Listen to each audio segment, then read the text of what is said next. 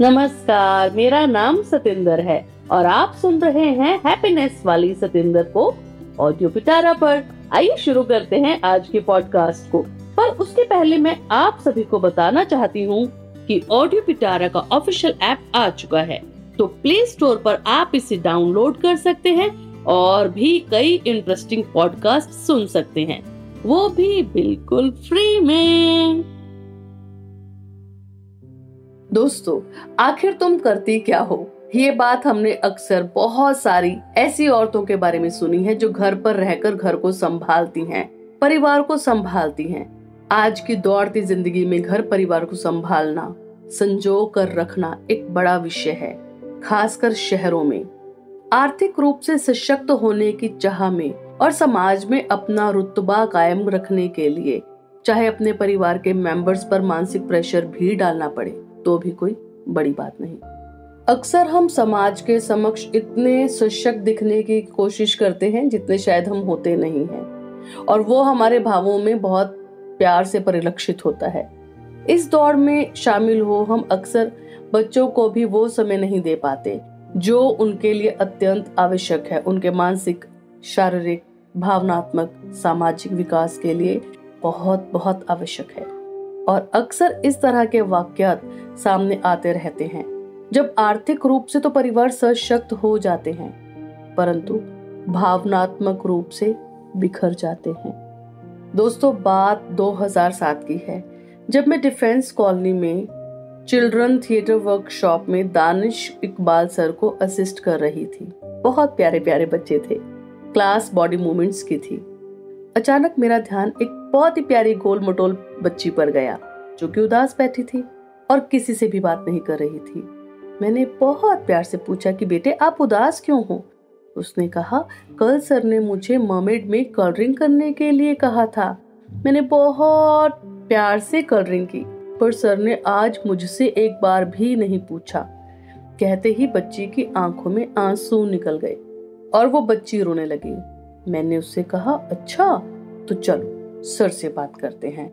मैं उस प्यारी बच्ची की ड्राइंग फ़ाइल सर के पास लेकर गई और सर से कहा, सर, देखिए, इस बच्चे ने कितनी सुंदर कलरिंग की है। आप इस ड्राइंग को स्टार देंगे ना?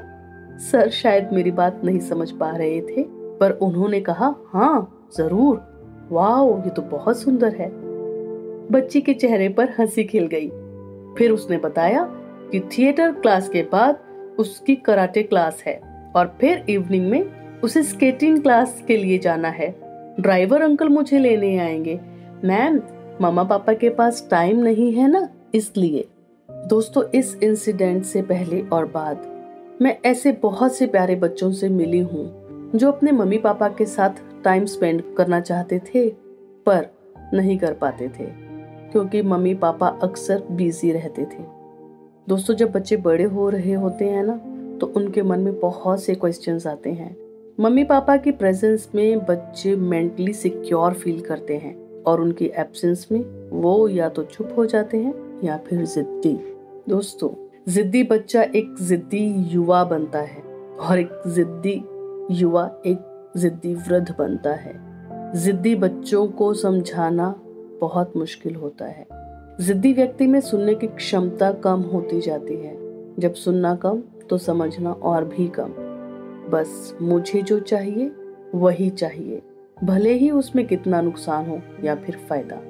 दोस्तों यहाँ पर आ, माता पिता और टीचर्स मिलके बच्चों के व्यक्तित्व निर्माण पर काम करते हैं। पर अगर माता पिता के पास समय इतना नहीं होता है तो जो टीचर होता है, वो अकेला पड़ जाता है, पर उनके कंधों पर बहुत बड़ी जिम्मेवारी होती है बच्चे के व्यक्तित्व के निर्माण के लिए। और हमारे शास्त्रों में तो गुरु देवो भवा कहा गया है। तो अगर आप में से जो लोग इस फ़ील्ड में हैं, बच्चों के साथ काम करते हैं तो मेरा आग्रह है कि बहुत ही प्यार और सस्नेह कीजिए बच्चों के साथ। दोस्तों, औरतें जो घर पर रहकर घर संभालती हैं शहरों में उन्हें बहुत से तानों का शिकार होना पड़ता है। कदम कदम पर उन्हें घर में आर्थिक सहायता ना कर पाने के कारण ताने सुनने पड़ते हैं।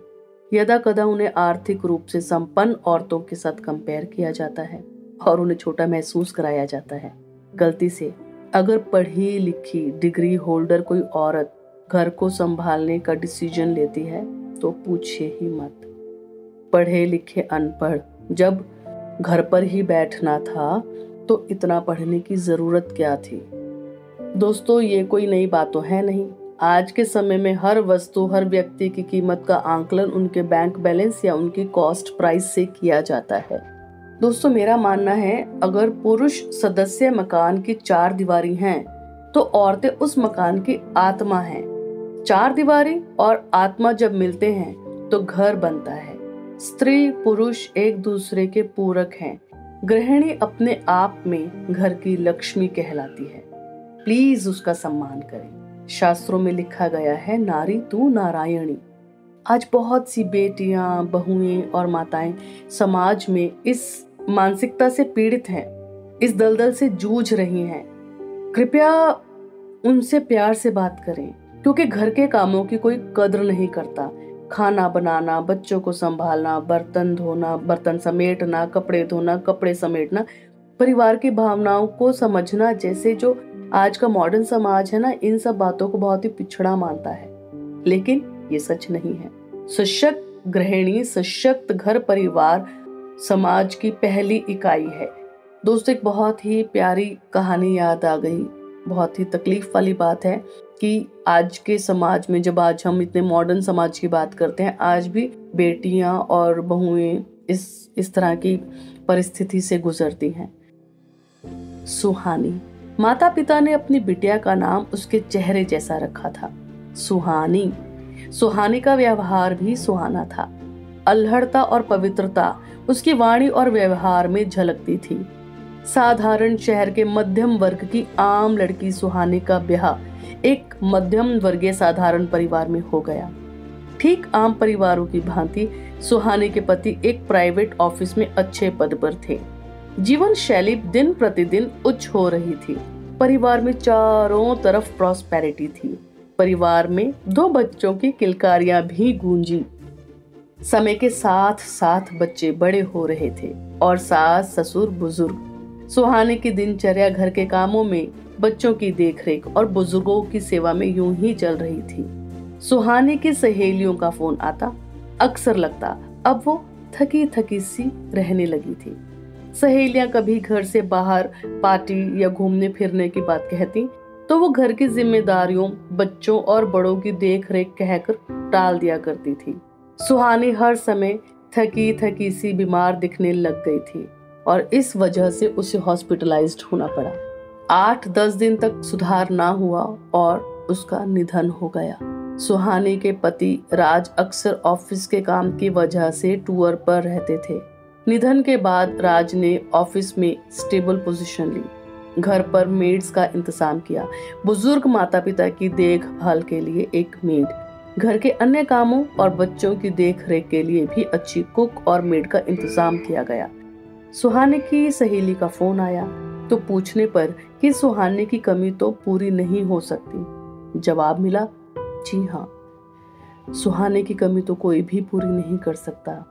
पर मेड्स अपना काम भली भांति कर रही हैं। एक आह भरी होगी, हमने ना सुनी होगी। जाते जाते तुमने आवाज़ तो दी होगी। हर वक्त यही है गम। उस वक्त कहाँ थे हम, जहाँ तुम चले गए। चिट्ठी न कोई संदेश, जाने वो कौन सदेश देश, जहाँ तुम चले गए। तुम चले गए। दोस्तों, अगर आपके पास कोई इर्द गिर्द ऐसी महिला है जो इस प्रकार की मानसिकता से पीड़ित है और परेशान है तो प्लीज़ उनसे बात कीजिए। उनसे बात कीजिए। उन्हें रियलाइज़ करवाइए कि उनके काम की बहुत कद्र है, वो बहुत इम्पोर्टेंट है अपने परिवार के लिए और इस समाज के लिए। बहुत ज़रूरी है। इससे पहले कि हम ऐसी सशक्त महिलाओं को खो दें और इस कंपैरिजन के दौर में हम अच्छी औरतों को खो ना दें। तो प्लीज़ उन्हें प्यार कीजिए, जो भी हमारी बहनें हैं, महिलाएँ हैं, माताएँ हैं, हमारी बच्चियाँ हैं, हमारी बेटियाँ हैं, जो न्यूली वेड होती हैं, उन्हें समझाने की जिम्मेवारी परिवार के सब सदस्यों की है। उन्हें संभालें, उन्हें प्यार करें। दोस्तों, अक्सर गृहिणियों की जिम्मेदारियों का मज़ाक उड़ाया जाता है। बाकी सब बातों का खामियाजा हो सकता है, भरा जा सकता है। नहीं मिलती तो बच्चों को माँ नहीं मिलती। खाना बनाने के लिए कुक मिल जाती है, पर आशीर्वाद और प्रार्थनाओं से भरी माँ के हाथ की थाली नहीं मिलती। भावनाओं से ओत प्रोत स्नेह और ममता से प्यार करने वाली मूर्त नहीं मिलती। दोस्तों, मनोविज्ञान के स्तर पर इस गंभीर विषय से जुड़ी एक छोटी सी पर बहुत ही प्यारी खबर मैं आपके साथ शेयर करना चाहती हूँ। कुछ दिन पहले सोशल मीडिया पर एक प्यारी सी पेंटिंग देखी। ये पेंटिंग नौवीं कक्षा के बच्चे जिसका नाम अजूनाथ सिंधु विन्याला है, जो कि तिरुसुर गाँव का रहने वाला है, जो कि केरला में है, केरल में है। उसके पिता उसके माता को कहते रहते थे कि ये कुछ काम नहीं करती, आखिर ये सारा दिन करती ही क्या है? अर्जुनाथ ने अपनी माँ को कभी खाली बैठे नहीं देखा था। उसने ये पेंटिंग बनाई, जिसमें उसकी माँ की सुबह जल्दी शुरू हुई दिनचर्या थी, जिसमें बच्चे ने बहुत ही खूबसूरती से ड्रॉ किया था। सुबह सवेरे जल्दी उठना, सुबह सवेरे गाय का दूध निकालना, गाय को चारा खिलाना, सुबह का खाना तैयार करना, बच्चों को तैयार करना, सब्ज़ी खरीदना, झाड़ू करकट करना, कुएँ से पानी निकालना, पेड़ से नारियल तोड़ना, कपड़े धोना, बर्तन धोना। दोस्तों अर्जुननाथ बच्चे ने ये पेंटिंग जब अपनी टीचर को दिखाई तो टीचर ने इस पेंटिंग को स्टेट गवर्नमेंट ऑफ़िस में भेजा, जहाँ इसे जेंडर बजट डॉक्यूमेंट के कवर पेज के लिए सिलेक्ट किया गया। इस पेंटिंग में नारी शक्ति को बच्चे के ब्रश और मानसिकता से बखूबी दर्शाया गया है। आप इस पेंटिंग को गूगल पर देख सकते हैं। जेंडर बजट डॉक्यूमेंट 2021 के कवर पेज पर। अपने इर्द गिर्द महिलाओं का सम्मान हमारा कर्तव्य है। हमारी माताएँ, बहनें, बेटियाँ और बच्चियाँ, आने वाले समाज की सशक्त नारियाँ हैं और सशक्त नारियाँ सशक्त समाज बनाती हैं, सशक्त समाज सशक्त देश बनाता है। तो ये अनिवार्य है। धन्यवाद। दोस्तों, आज के पॉडकास्ट में मज़ा आया ना? आज हमने बात की नारी शक्ति के गृहिणी स्वरूप की। अगले एपिसोड में हम बात करेंगे कहानी सुनाना, अद्भुत कला और कौशल। तब तक आप सुनते रहिए हमारा शो हैप्पीनेस विद सतेंद्र सिर्फ़ ऑडियो पिटारा पर। डाउनलोड करना मत भूलिए ऑडियो पिटारा ऑफिशियल ऐप धन्यवाद। ऑडियो पिटारा सुनना ज़रूरी है।